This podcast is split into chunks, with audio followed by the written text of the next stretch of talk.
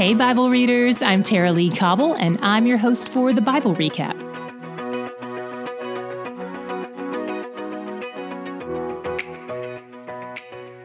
We had another Psalm roundup today, and all but one were written by David.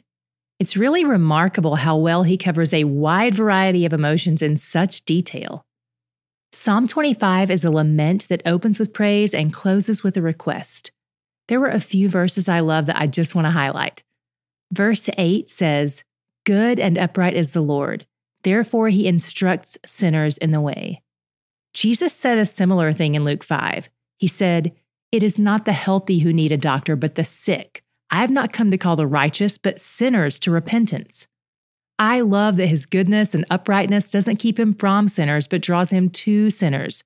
Sinners are the ones who need him. That's me. That's all of us, by the way.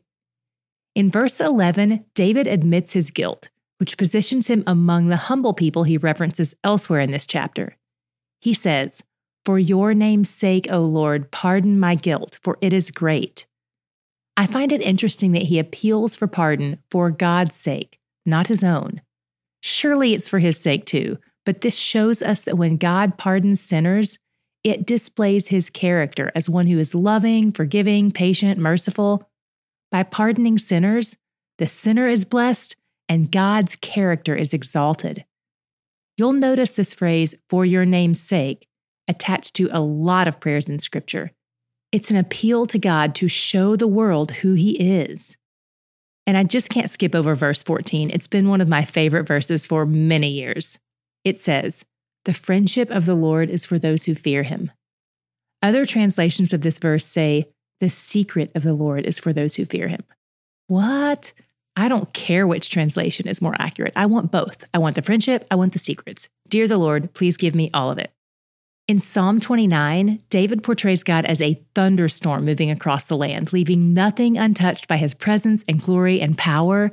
And then, in the midst of his booming, thunderous voice and lightning bolts and flooding waters, God gives his people strength and peace.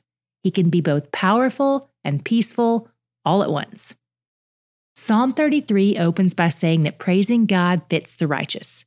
It's not just good, it's right. So when I'm failing to praise Him, I'm acting against my created purpose. Wow. And near the end of the psalm, it says God's eye is on those who fear him. For anyone who is afraid of God, that probably sounds like a threat. But for those who rightly fear him, who delight in him, and are in awe of him, this is a comfort.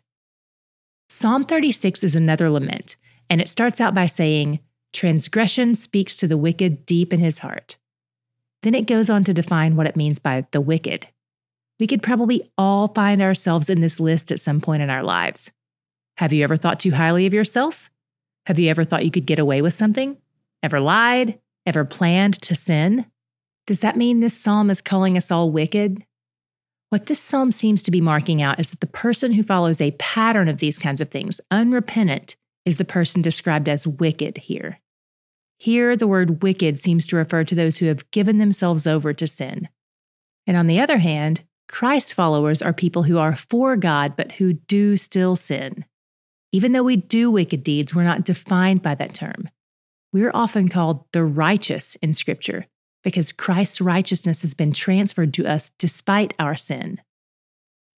In Psalm 39, David has sinned in some way and he admits his guilt. He talks about the pain it has brought him and he even asks God to bring an end to his discipline, not because he doesn't deserve the discipline, but because God's rebuke is heavy and David feels like he's learned his lesson already. Haven't we all felt like this? Like, okay, God, I get it. You can let up now. Promise. David is also careful about how and when he talks about his struggles because he doesn't want it to leave a bad impression about God on people who don't know God. I love that. So instead of complaining in public, he complains in private to God, which is totally fitting and right. He takes his complaints to the only one who can solve them. This reminds me of something else we've covered. Do you remember how the Israelites grumbled about God in the desert and God rebuked and punished them? Then Moses came along with the same complaints and it was no big deal. Why? Because when Moses had complaints, he took them to God, whereas the people just gossiped and complained to everyone around them. What we say matters, but who we say it to also matters. David paints a really clear picture of God's loving discipline in verse 11. He says, When you discipline a man with rebukes for sin, you consume like a moth what is dear to him. God loves us too much to let us continue in idolatry, so sometimes he takes away our idols. We knit cashmere scarves for all our idols, and he sends his little love moths to eat them to pieces. He does it all out of love. What was your God shot today? Mine was in Psalm 33:21. It says, "Our heart is glad in him because we trusted in his holy name." If you've ever delighted in him, that almost certainly means you trust him to some degree, probably even more than you realize. It's very difficult, maybe even impossible, to delight in someone you don't trust. Think about the people you don't trust. Aren't you always on your guard, trying to read their motives and self protect? But if you've trusted God enough to let your guard down, there's a good chance you've had an opportunity to delight in Him. It feels good, doesn't it? If you're not there yet, I pray He keeps revealing His character to you and building up your trust in Him over time. I hope soon you'll be able to confidently say, He's where the joy is. Have you heard about my devotional called The God Shot 100 Snapshot of God's Character in Scripture? In this little devotional, I take you through a passage from each book of the New Testament and I highlight a name or attribute of God from that passage. These snapshots are dense with theological truth, but they're a quick read, which makes them the perfect way to start your morning or end your lunch break or to read before you go to sleep. They're also a great on ramp for anyone you've invited to do TBR with us, but who feels a bit overwhelmed by the idea of reading the whole Bible. The Godshot devotional is only about 90 seconds of reading per day.